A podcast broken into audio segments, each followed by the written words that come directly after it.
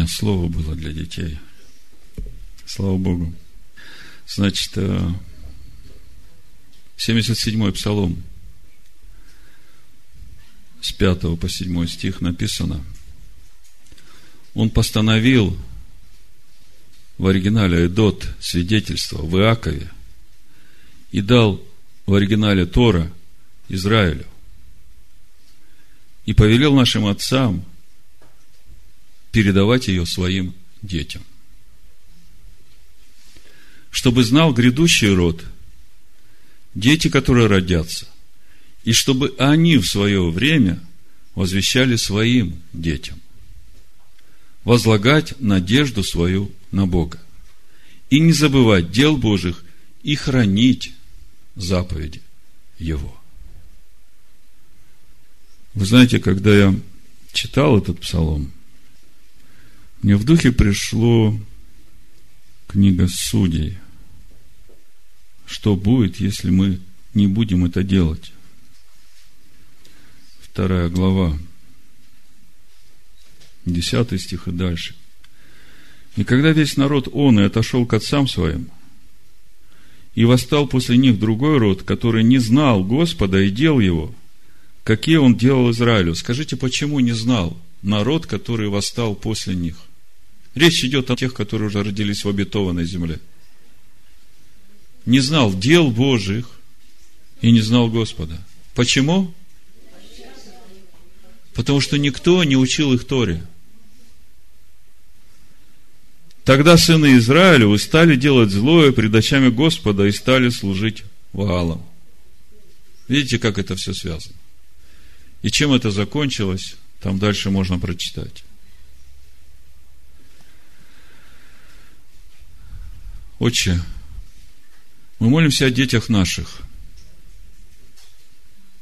и о детях детей наших. Господи, многое мы уже не можем исправить, но для Тебя нет ничего невозможного. Тем, которые еще с нами, Господи, я прошу Тебя, Ты помоги нам привить любовь к Торе Твоей, детям нашим. Помоги им, Господи, пережить личную встречу с тобой, чтобы это запечатлилось, и чтобы это вело их, Господи, делало их твердым в том призвании, куда Ты призвал каждого человека. И чтобы это двигало ими, когда они будут с любовью учить своих детей Торе. Потому что если этого не будет, то придет гнев Господа и разрушит и дома, и семьи, и города, и не останется ничего. Господи, те, которые уже не с нами, те, которые выросли, уже взрослые. Мы молимся, Господи, дай нам так возревновать по Твоей Торе, чтобы через это Ты мог своей силой, для которой нет ничего невозможного, верой, которую Ты вложишь в наши сердца, которая несуществующее называют как существующее, перевернуть сердца – наших детей. И чтобы засиял свет истины в этих сердцах. Вы меня, Машеха Ишуа, просим Тебя и благодарим. Амин. Как я уже говорил в начале, время, которое мы в духовном мире переживаем от 17-го э, Тамуза до 9 Ава, это время, которое называется межтеснин. Это так иудейская традиция называет. Я бы назвал это временем, когда созревает урожай. Добрый урожай, который делает нас богатым в Царстве Божьем. И ясно, что чтобы он хорошо созревал, нужно многое убрать из наших сердец, из душ наших. И сорняки, которые на семя – нарастают и подавляют его, и камни, которые там мешают этому семени укорениться, это убеждения нашей старой жизни, опыт нашей старой жизни. И при дороге это суета этого мира. Это все, от чего надо удаляться. чтобы вы понимали самих себя, что происходит в вашей жизни и что будет происходить вот в это время между теснин, чтобы вам быть победителями, чтобы вам обрести эту славу. Вы понимаете, сейчас этот вот самый ответственный момент. Было время, когда все подготавливалось, было время, когда все сконцентрировалось, и сейчас вот этот момент самый узкий, через который надо пройти, чтобы освободиться от всего, что не Божие. Для ветхой природы это время скорби, да, теснин. Но для внутреннего человека, для Божьей природы, это время духовных побед. Это время радости, в общем-то, для нее, потому что, проходя через это, мы становимся сильными в Боге, устояв в Его слое, устояв в том призвании, в которое Он нас призвал. Вот э, несколько стихов из э, «Премудрости Сироха» я прочитаю вам, чтобы вы понимали, как это все работает и через э, что нам приходится проходить, чтобы действительно обрести эту победу. Сирах, 18 глава, 30-31 стих. Написано, «Не ходи вслед похотей твоих, и воздерживайся от пожеланий твоих». Слышите? У нас у каждого есть много пожеланий в душе нашей. Написано, не ходи вслед похоти твоих, это понятно. Похоть очей, похоть плоти, гордость житейская, с этим понятно – но, казалось бы, есть еще и такие пожелания в душе, они как бы не есть греховные. Но вот тебе хочется что-то, вот тебе хочется новый телевизор, вот тебе хочется новый шкаф, вот тебе хочется какое-то новое одеяние, холодильник новый, тебе хочется. Машину другую, хочется. Да, вот это пожелание твоей души. Ты пойми, что в грядущий мир, когда ты пойдешь, ты это все с собой не возьмешь. А Бог знает, что тебе надо. Придет время, Он тебе даст. Написано, что Он знает все нужды наши. Если Он лилии так одевает, то тебя, что ли, не оденет? Ну, нам надо довериться. Вот если мы доверимся и войдем в покой, и то, что нам хочется, мы скажем, Господи, вот я это доверяю Тебе. Если это действительно мне надо, Ты дашь мне.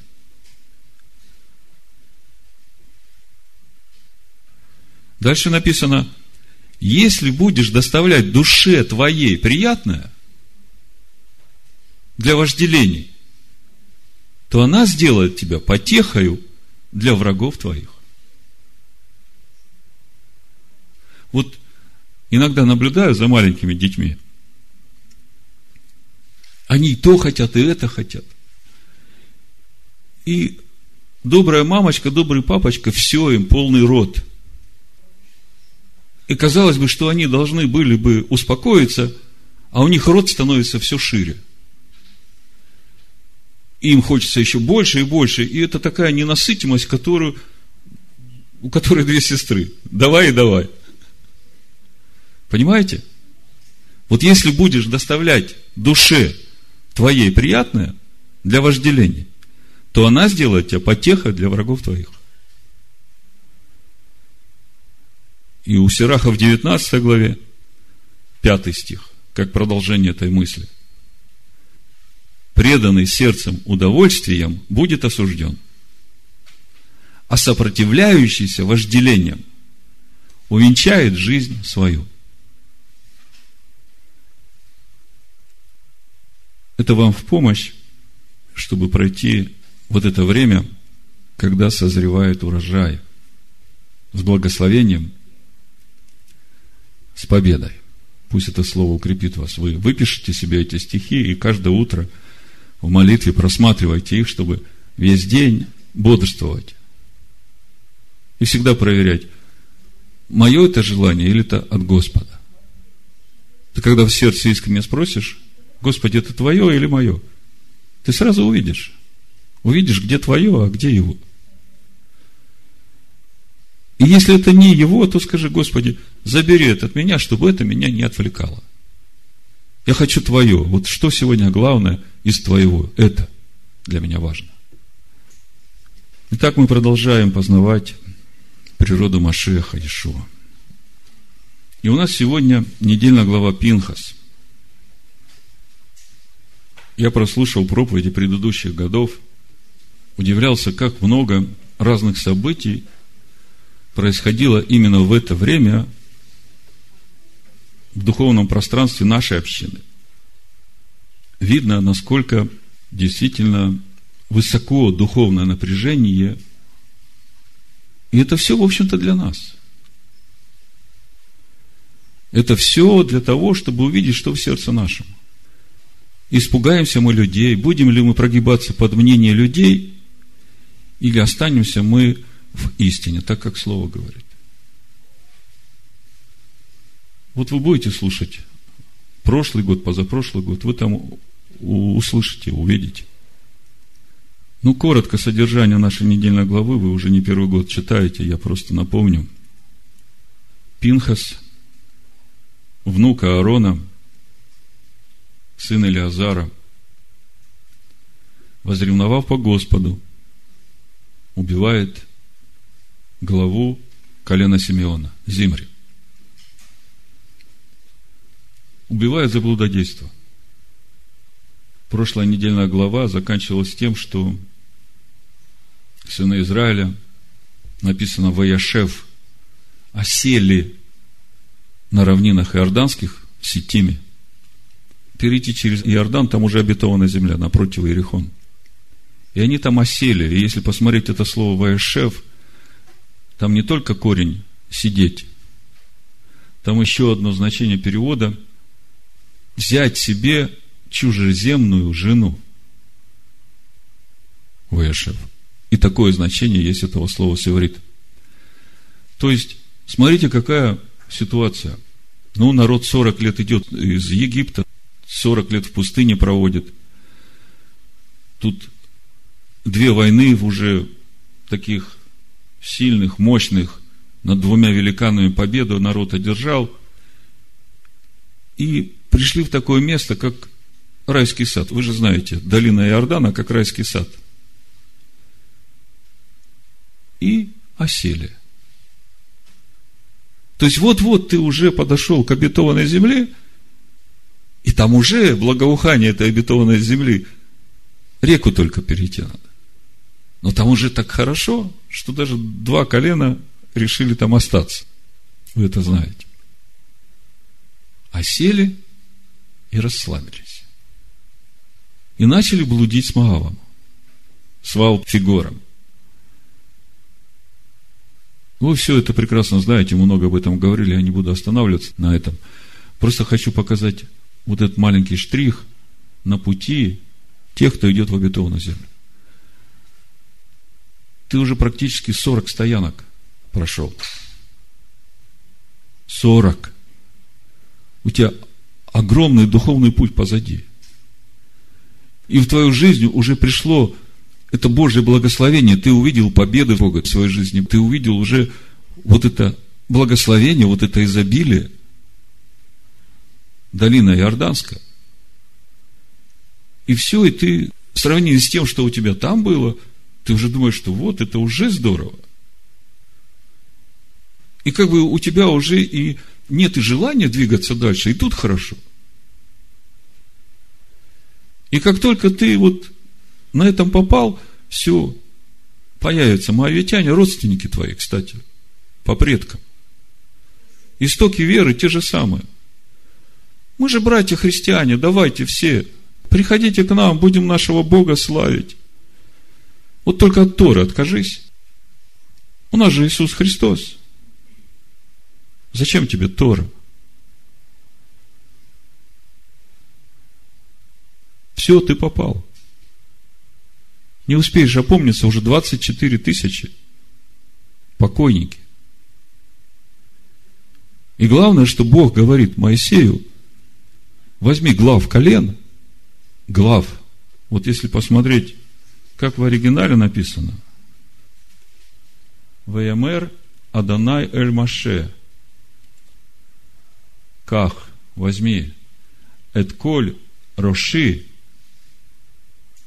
Возьми всех Раши, всех глав. Гаам, народа, ВУК, растяни, распни. Форма наказания через повешение. И Тора говорит, что прежде чем человека распять, его надо побить камнями за идолопоклонство. Бог говорит Моисею, возьми глав колен и повесь.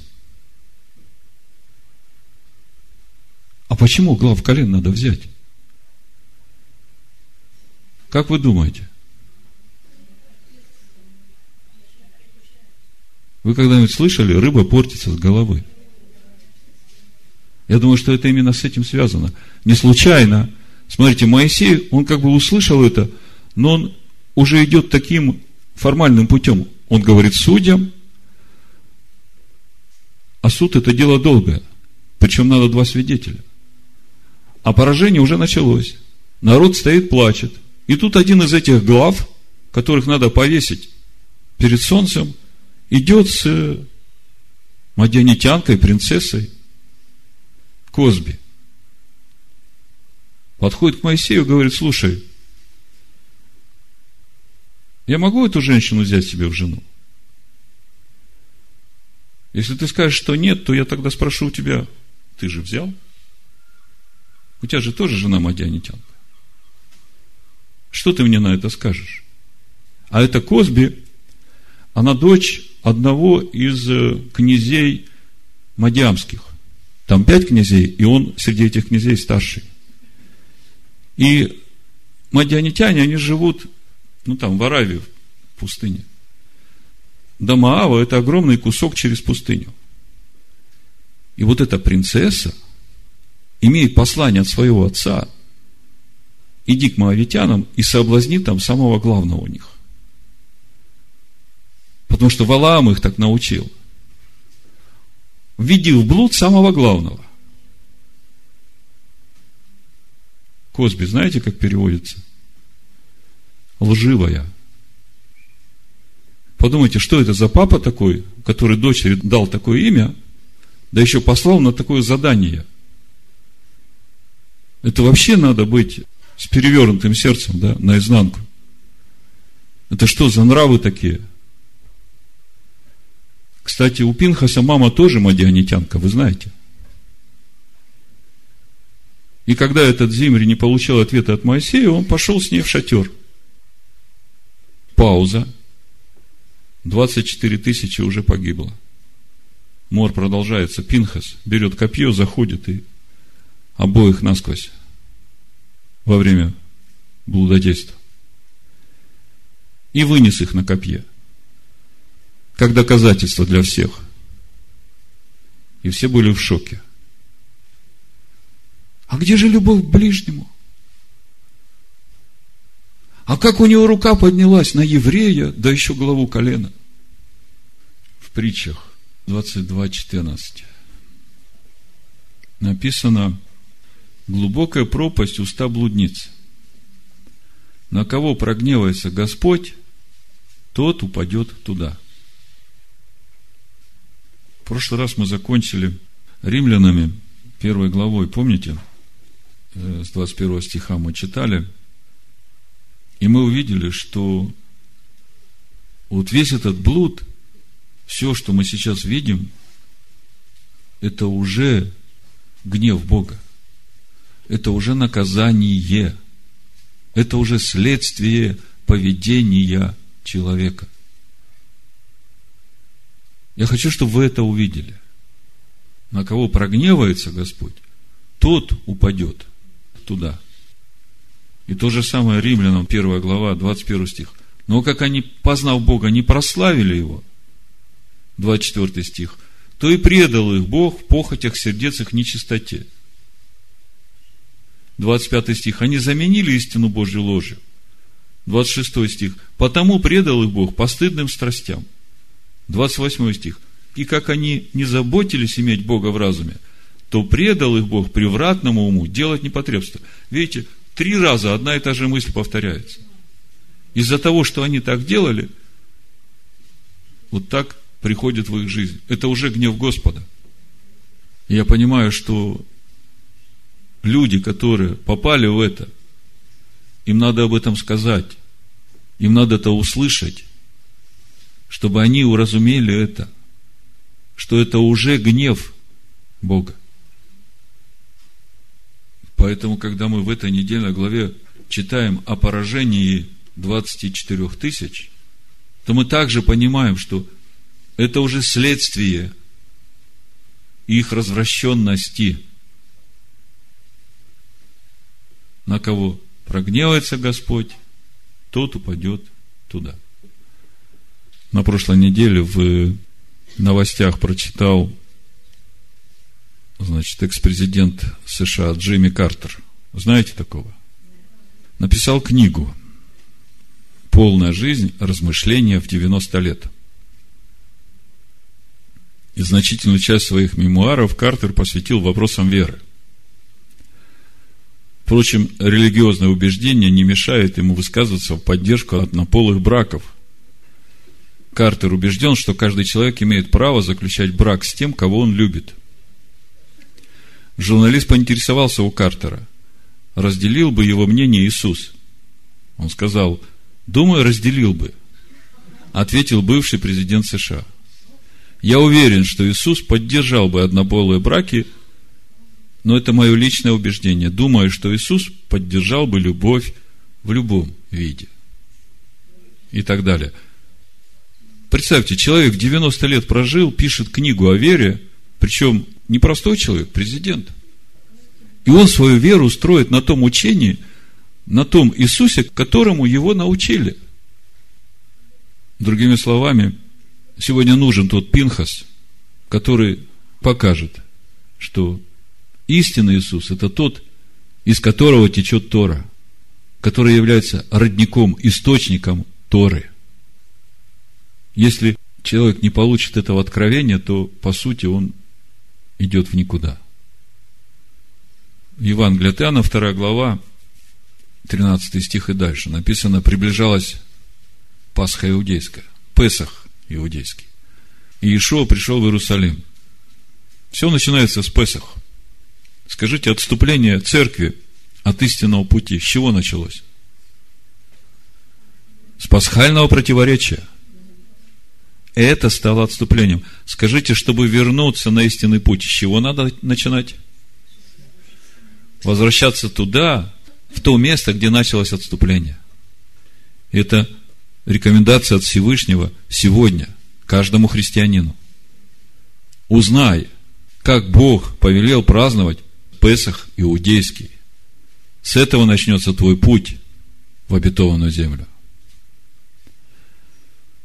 Приближался Песах иудейский. Ишо пришел в Иерусалим и нашел, что в храме продавали волов, овец, голубей и сидели миновщики денег. Бизнес идет полным ходом. Маечки тебе, кассетки тебе, диски тебе, программы тебе, только деньги отсчитывай. Все тебе. И сделав бич из веревок, выгнал из храма всех, также и овец, и волов, и деньги у миновщиков рассыпал, и столы их опрокинул. И сказал продающим голубей, возьмите это отсюда, и дом отца моего не делайте домом торговли. При всем ученики его вспомнили, что написано – ревность по доме твоем снедает меня. Вот если вы посмотрите пророка Иезекииля, там написано, что поражу трех пастырей в один день. Иезекииль, 34 глава. С первого стиха. За что поразит? Это вот, эта ситуация. Сетим, Моавицкие равнины, народ сел – и было ко мне слово Господне, Сын человеческий, из реки пророчества на пастыря Израилевых. Из реки пророчества и скажи им, пастырям, так говорит Господь Бог, горе пастырям Израилевым, которые пасли себя самих. Не стадо ли должны пасти пастыря? Вы ели тук и волною одевались шерстью. Откормленных овец заколали, а стада не пасли. Слабых не укрепляли, и больной овцы не врачевали, и пораненной не перевязывали, и угнанной не возвращали, и потерянной не искали. Оправили ими с насилием и жестокостью. И рассеялись они без пастыря, и, рассеявшись, сделались пищей всякому зверю полевому. Блуждают овцы мои по всем горам и по всякому высокому холму, и по всему лицу земли рассеялись овцы мои, и никто не разведывает о них, и никто не ищет их. Почему сегодня во всем мире так низко упал авторитет христианства? Вы не задумывались? Посему, пастырю, выслушайте Слово Господне. Живу я, говорит Господь Бог, за то, что овцы мои оставлены были на расхищение, и без пастыря сделали овцы мои пищей всякого зверя полевого. И пастыри мои не искали овец моих, и пасли пастыри самих себя, а овец моих не пасли. Зато, пастыри, выслушайте Слово Господне. Так говорит Господь Бог, вот я на пастыре, и взыщу овец моих от руки их, и не дам им более пасти их, и не будут более пастыри пасти самих себя, и исторгну овец моих из челюсти их, и не будут они пищу их. Можно читать дальше. Бог говорит Моисею, возьми всех глав, повесь перед солнцем. Я не знаю, какая причина, почему Моисей это не сделал, но Пинхас, в общем-то, на своем уровне сделал то, что должен был сделать Моисей. У него не дрогнула рука, и он не подумал о том, что будет потом. Его это не беспокоило. Написано, 10 стих, 25 глава чисел. И сказал Господь Моисею, говоря – Финеес, сын Илиазара, сына Аарона, священника, отвратил ярость мою от сынов Израилевых, возремновав по мне среди их.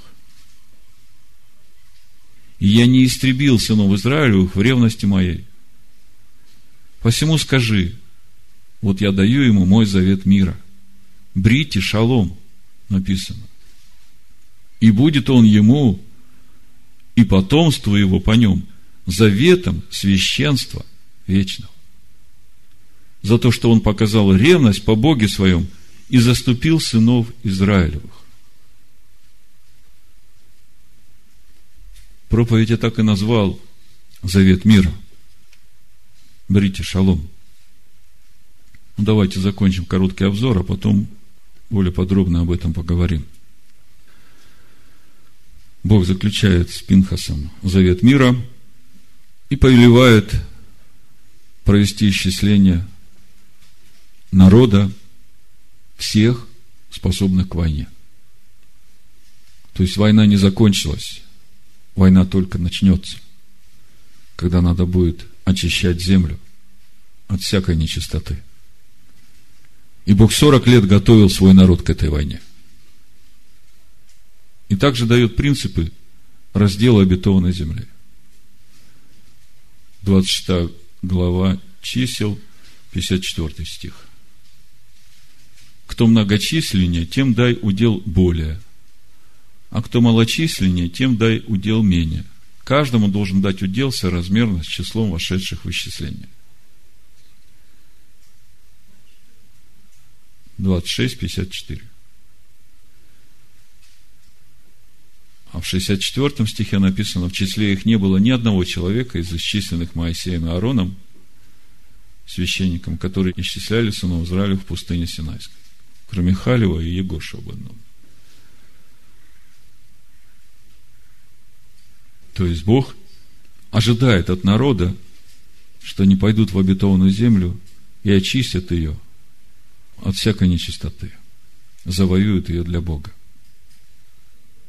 Дальше мы видим, как дочери Славхада обращаются к Маше с просьбой дать ему дело отца. И тоже мы об этом говорили. Если коротко, мы все разные.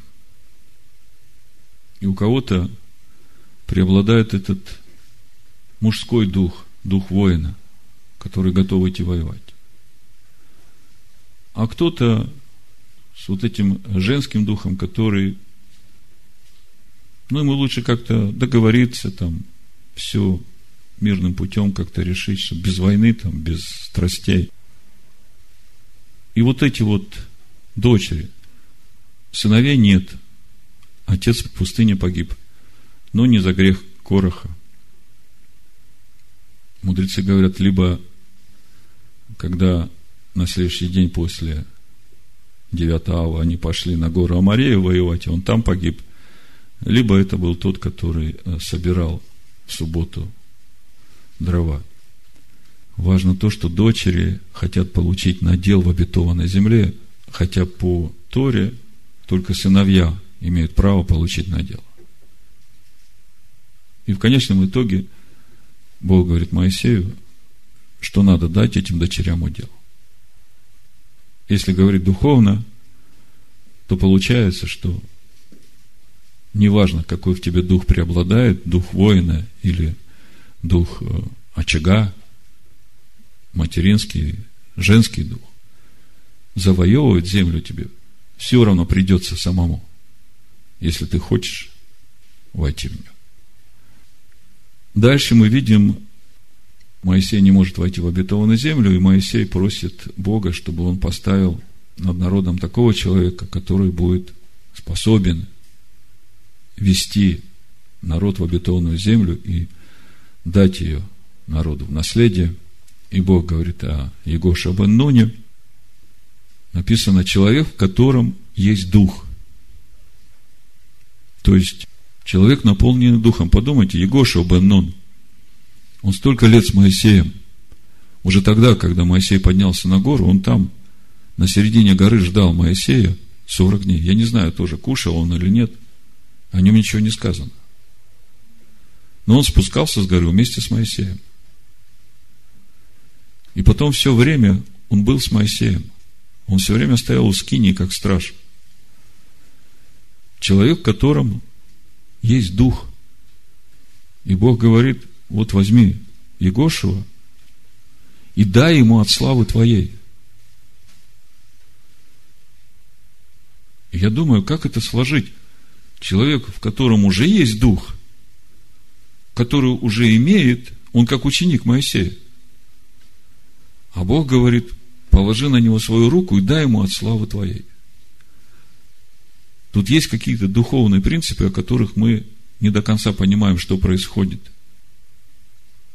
Ну и это, в общем-то, является свидетельством для всего народа, что это истинный избранник Бога, которому Моисей передает управлять народом. Причем, если до этого Моисей вел народ, и Бог говорил через Моисея, то теперь Наступает другое время, когда Егоша бен Нуну нужно будет через первосвященника спрашивать у Бога, как ему поступать, через Уриму Тумим. То есть, получается, что человек, который имеет дух, человек, который получил славу от славы Моисея через рукоположение, при всем при этом он в своих решениях руководствуется водительством Бога через первосвященника. Если перевести это на наше время, у нас первосвященник Иешуа, Машех. И заканчивается наша глава подробным описанием праздников Господних и жертвоприношений, которые приносятся в эти праздники.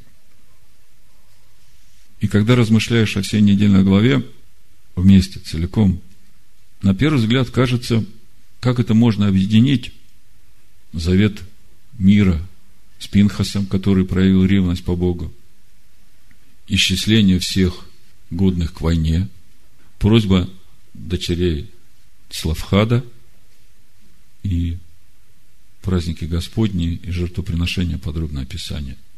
Как это все объединить вместе? Что за этим всем стоит? Но можно понять вот эта просьба дочерей Славхада, исчисление всех годных к войне и поступок Пинхаса. Это можно все выстроить в одну линию и понять, почему это все в одной недельной главе и как оно связано. Поступок Пинхаса и завет священства – это как пример для всех, которые исчисляются к войне, завоевать обетованную землю, как указание пути, по которому каждый из них должен двигаться. В том числе и дочери Славхада. Это можно понять. Как бы такая стройная линия, образец для подражания, но как это все связать с праздниками Господними и с подробным описанием жертвоприношений, на первый взгляд, как бы трудно понять. И вот сегодня мы об этом серьезно поговорим. Я раньше уже вскользь говорил, что через э, праздники Господни и через те жертвы, которые даны вот в этой недельной главе, можно увидеть вообще сам принцип создания народа Бога. То как будет формироваться народ Божий, и как в конце концов он войдет в свое наследие, если говорить духовно. Вот все это в нашей недельной главе есть, и мы сегодня об этом поговорим. Итак, еще раз прочитаю числа 25 главу, 10 13 стих написано, «И сказал Господь Моисею, говоря, Финес, сын Илиазара, сын Аарона, священника, отвратил ярость мою от сынов Израилевых, возремновав по мне среди их. И я не истребил сынов Израилевых в ревности моей. Посему скажи, вот я даю ему мой завет мира, брите шалом. И будет он ему и потомству его по нем заветом священства вечного. За то, что он показал ревность по Боге своем и заступил сынов Израилевых. Смотрите, несколько моментов. Сыны Израилевы на грани уничтожения. Один человек показал ревность по Богу, и этим остановил гнев Бога, остановил поражение всего народа. Хотя в то время, когда Пинхас это сделал, комментаторы Торы говорят, что старейшины Израиля отнеслись недоброжелательно к этому поступку, который совершил Пинхас. И для того, чтобы показать, что Пинхас движим был ревностью Бога, Бог сам через Моисея говорит, вот за то, что он так сделал, он будет священником. И его дети будут священниками. И это завет вечный. И это завет шалома. А что это за завет? шалома. Мы сейчас поговорим. То есть через это мы можем увидеть, как войти в этот завет шалома. Потому что это важно для каждого из нас. В общем-то, мы все призваны в этот завет шалома. Потому что, если смотреть слово шалом, мир, вы все знаете, да? Однокорневые слова, слово шалом, шалем, целый, шлемут, целостность. Если перевести это слово шалом на духовный уровень понимания, то в этом суть той обетованной земли, куда Бог нас ведет. Вдумайтесь. Это Царство Божие. А если сказать по-другому, это полнота Бога в человеке. Это совершение человека по образу и подобию Бога. И это все подразумевает брить и шалом – и для того, чтобы обрести этот завет, надо показать ревность. Ревность по Богу. В чем суть этой ревности? Я тут собрал несколько мест Писания, которые показывают, как она проявляется, эта ревность. Что значит возревновать по Богу? Нам ведь каждому нужно показать эту ревность. В 68-м псалме, 9-10 стих, мы все знаем это местописание, написано, чужим стал я для братьев моих и посторонним для сынов матери моей, ибо ревность по доме твоем снедает меня, и злословия злословящих тебя падают на меня. Как вам? Для своих ближних становишься чужим, и только потому, что ты возревновал по Богу. еще несколько мест, которые говорят о ревности Бога и что за этим стоит. Нам надо понять, что значит возревновать по Богу. Возревновать по Богу, это значит, ревность Бога должна в тебе возгореться. Если Бог в тебе живет, то Его ревность в тебе должна быть. Мы в десяти заповедях читаем, что я Бог-ревнитель. 77 Псалом, 58 стих. Огорчали его высотами своими и истуканами своими, возбуждали ревность его. Высотами своими и истуканами своими возбуждали ревность его. 118-м псалме Давид говорит, 139 стих. Ревность моя снедает меня, потому что мои враги забыли слова твои. Когда люди забывают слова Бога, они становятся врагами Бога.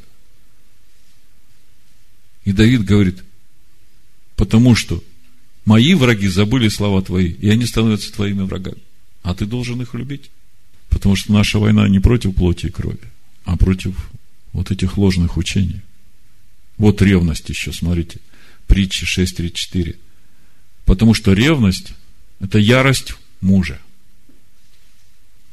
Не пощадит он в день мщения. В Римлянах, в 10 главе, вот с этим пониманием ревности, 19 стих. Еще спрашиваю, разве Израиль не знал?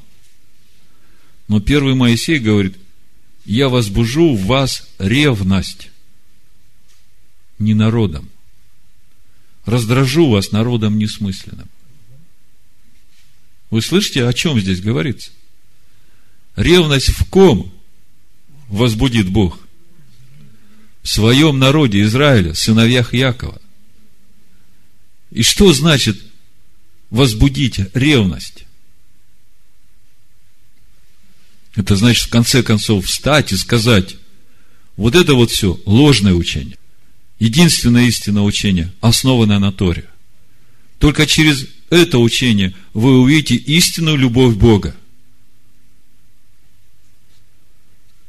Вот еще одно место.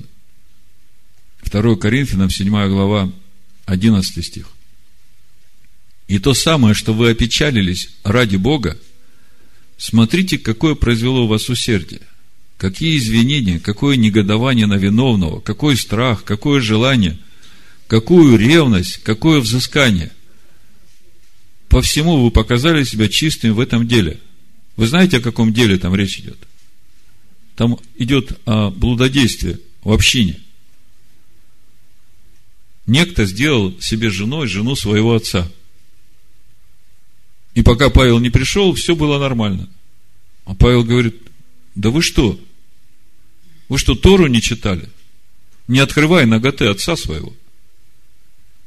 Вот она ревность. Другими словами, вот если бы сейчас я спросил вас, как вы понимаете, что такое ревность по Богу?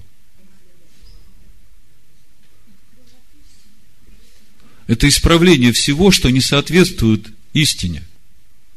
Ревность по Богу это стремление исправить и противостать всему, что не соответствует истине.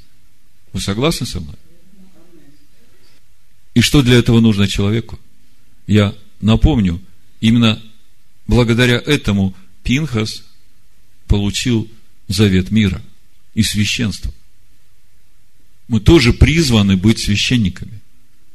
Мы тоже призваны в этот завет – Ишуа все сделал для того, чтобы мы шли этим путем. Тогда что нам нужно делать для того, чтобы показать ревность?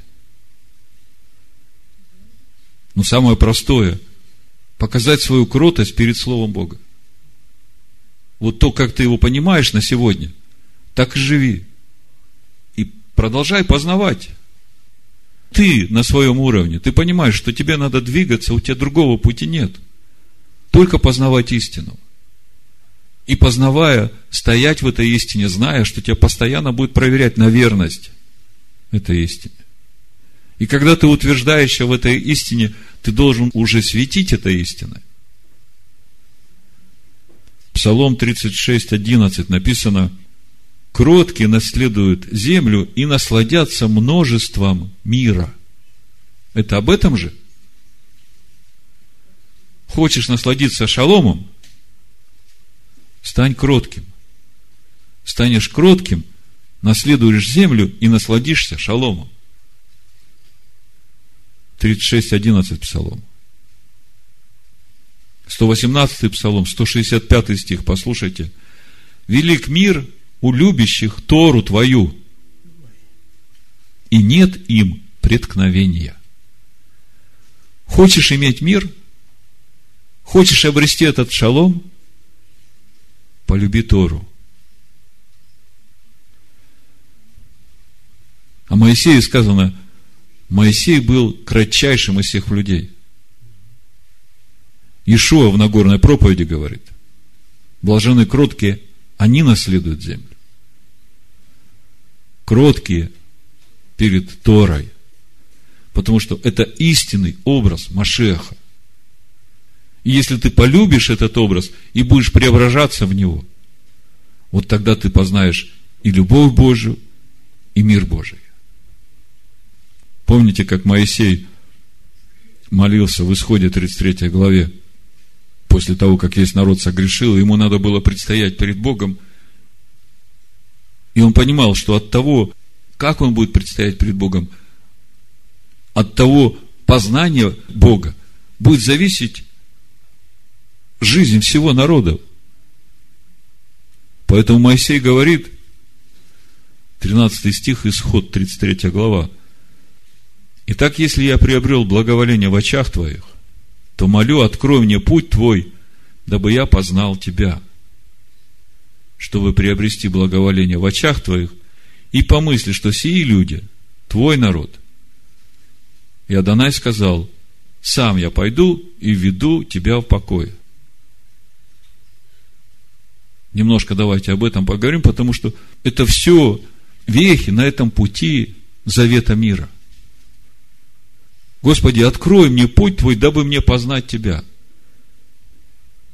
Если Бог открывает тебе путь и дает тебе познать себя, то это и есть уже путь в Божий покой. Это уже есть суть работы завета мира.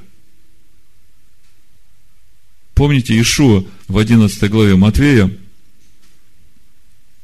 27-30 стих говорит, «Все предано мне Отцом, и никто не знает Сына, кроме Отца. И Отца не знает никто, кроме Сына, и кому Сын хочет открыть. Подумайте, Сына никто не знает, кроме Отца. Вы можете это представить? И Отца не знает никто, кроме Сына. Как бы замкнутый круг получается. Как же тогда в этом двигаться? Я вам сейчас покажу, что говорят Писания о том, как в этом двигаться. Но первый момент вы должны понять, что сына никто не знает, кроме отца, и отца никто не знает, кроме сына. А мы знаем, что нам надо познать Отца. Господи, открой мне путь Твой, дабы познать Тебя. И мы знаем, что путь – это Сын. Я есть путь, истинная жизнь. И как же тогда нам познать Сына, чтобы познать Отца, если Сына, кроме Отца, никто не знает – и отца никто не знает, и может узнать только тот, кому сын хочет открыть. Так вот, э, у Иоанна 6 главе, 44-47 стих написано, Ишуа говорит, никто не может прийти ко мне, если не привлечет его отец, пославший меня. И я воскрешу в последний день. То есть, Наш путь к Отцу, он по-любому лежит через познание Сына. Но к Сыну нас приводит Отец. А дальше написано, у пророков написано, и будут все научены Богом. Кем научены? Слушайте, всякий, слышавший от Отца и научившийся то есть это уже результат познания. Приходит ко мне, это Машех, Ешо говорит. Значит, для того, чтобы прийти к сыну, надо научиться от отца. Это несложно. Именно для этого Бог дает свой дух.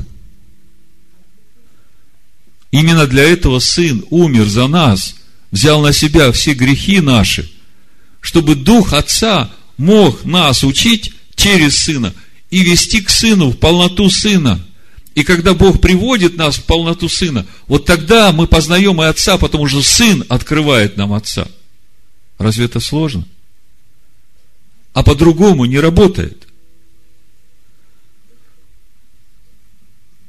У пророков написано, и будут все научены Богом, всякие слышавшие от Отца и научившиеся, приходят ко мне. Это не то, чтобы кто видел Отца, кроме того, кто есть от Бога. Он видел Отца. Истинно, истинно говорю вам, верующий в меня имеет жизнь вечную. Я есть хлеб жизни. Другими словами, будешь есть этот хлеб, духовный слово, будешь иметь жизнь вечную. А для того, чтобы тебе этот хлеб есть и усваивать, тебе нужен Дух Бога. Тебе нужно личное общение с Богом. Если у тебя есть личное общение с Богом, тогда тебя никто не переубедит в истинности Его Слова. Вы поймите, что без личных взаимоотношений с Богом, вот я даже смотрю, как вы молитесь. Через молитву видно, у кого есть личные взаимоотношения с Богом, а у кого нет. Я не буду тыкать пальцами, я просто говорю, посмотрите на свои молитвы.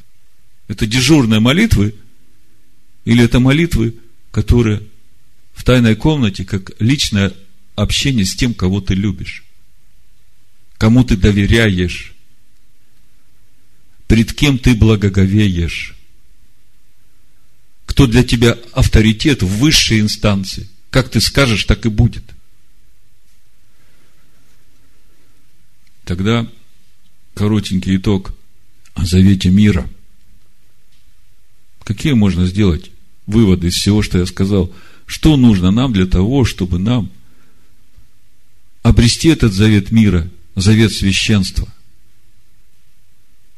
Ишуа все сделал для того, чтобы мы стали на этот путь. Первое, что нам нужно показать, это кротость. Для того, чтобы познать это слово, дать ему себе место. Потому что, когда этот Зимри подошел к Моисею, Моисей не знал, что ответить. А Пинхас, он вспомнил, как сам Моисей учил и говорил, если ревнитель по Богу увидит блудодейство, явное, то он может взять и убить этого прелюбодея. Без всякого суда и следствия. Главное, чтобы он руководим был ревностью Бога, а не личными мотивами. А Бог сердцеведец. Он знает, чем движим человек. один момент еще в нашей сегодняшней недельной главе Пинхас, который тоже вызывает вопрос, как бы совращали сынов Израиля и моавитяне, и мадианитяне. Принцесса Мадиамская, я говорил, приехала за сотни верст для того, чтобы исполнить то, для чего послал ее отец. А моавитяне здесь, у границы, как бы основная практическая работа была на них. Но при всем при этом Бог говорит Моисею, с мадианитянами тебе надо разобраться. 25 глава, 16-18 стих, сказал Господь Моисею, говоря, враждуйте с мадианитянами и поражайте их, ибо они враждебно поступили с вами. В коварстве своем прелестил вас Фигором и Хазвою – дочери начальника Мадиамского, сестрою своей, убитую в день поражения за Фигора. И возникает вопрос, почему с мадианитянами надо враждовать, а почему про моавитян ни слова не сказано? Если эту ситуацию перевести на сегодняшнее наше время духовно, то я понимаю, что здесь очень четко прослеживается одна мысль. Те, кто коварно, вот видите, здесь написано, они враждебно поступили с вами в коварстве своем. Знаете, что такое коварство? Это злобный умысел, чтобы сделать тебе подставу. Вот ты как бы с искренним сердцем, как голубь, а тебя через это хотят увести в блуд, чтобы разгневать Бога на тебя. Вот мадентяне не так поступили. И есть такие, которые будут поступать в отношении тебя именно с таким коварством. Бог знает. И он сказал, вот с этими никакого мира. Враждуй с ними. Если посмотреть дальше, 31 главу, то там мы читаем о том, как Моисей получает поручение от Бога и говорит, пойди отомсти мадианитянам за сынов Израилевых, и после отойдешь к народу твоему.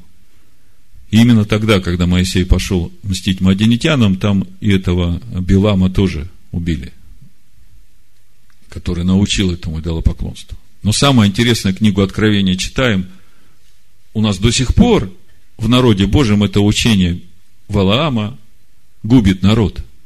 Блудодейство, сребролюбие, доктрины процветания, языческое поклонение, все эти народные праздники под христианскими именами.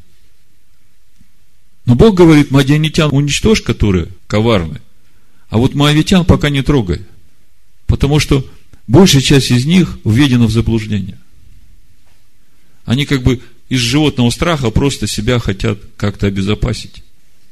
Но мы потом знаем, что именно из Моавитян вышла Рут, которая стала прабабушкой Давида, царя, вошла в родословную Машеха Иешуа.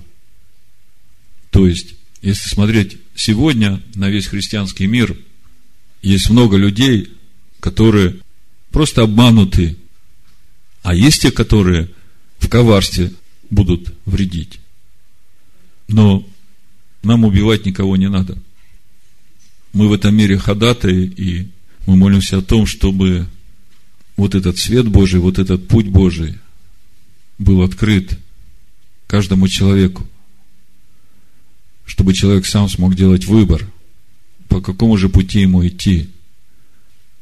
И вот именно путь, по которому надо идти, раскрыт в этих праздниках Господних и в этих жертвах, в этих жертвах, этих жертвах, этих жертвах, этих жертвах, этих жертвах.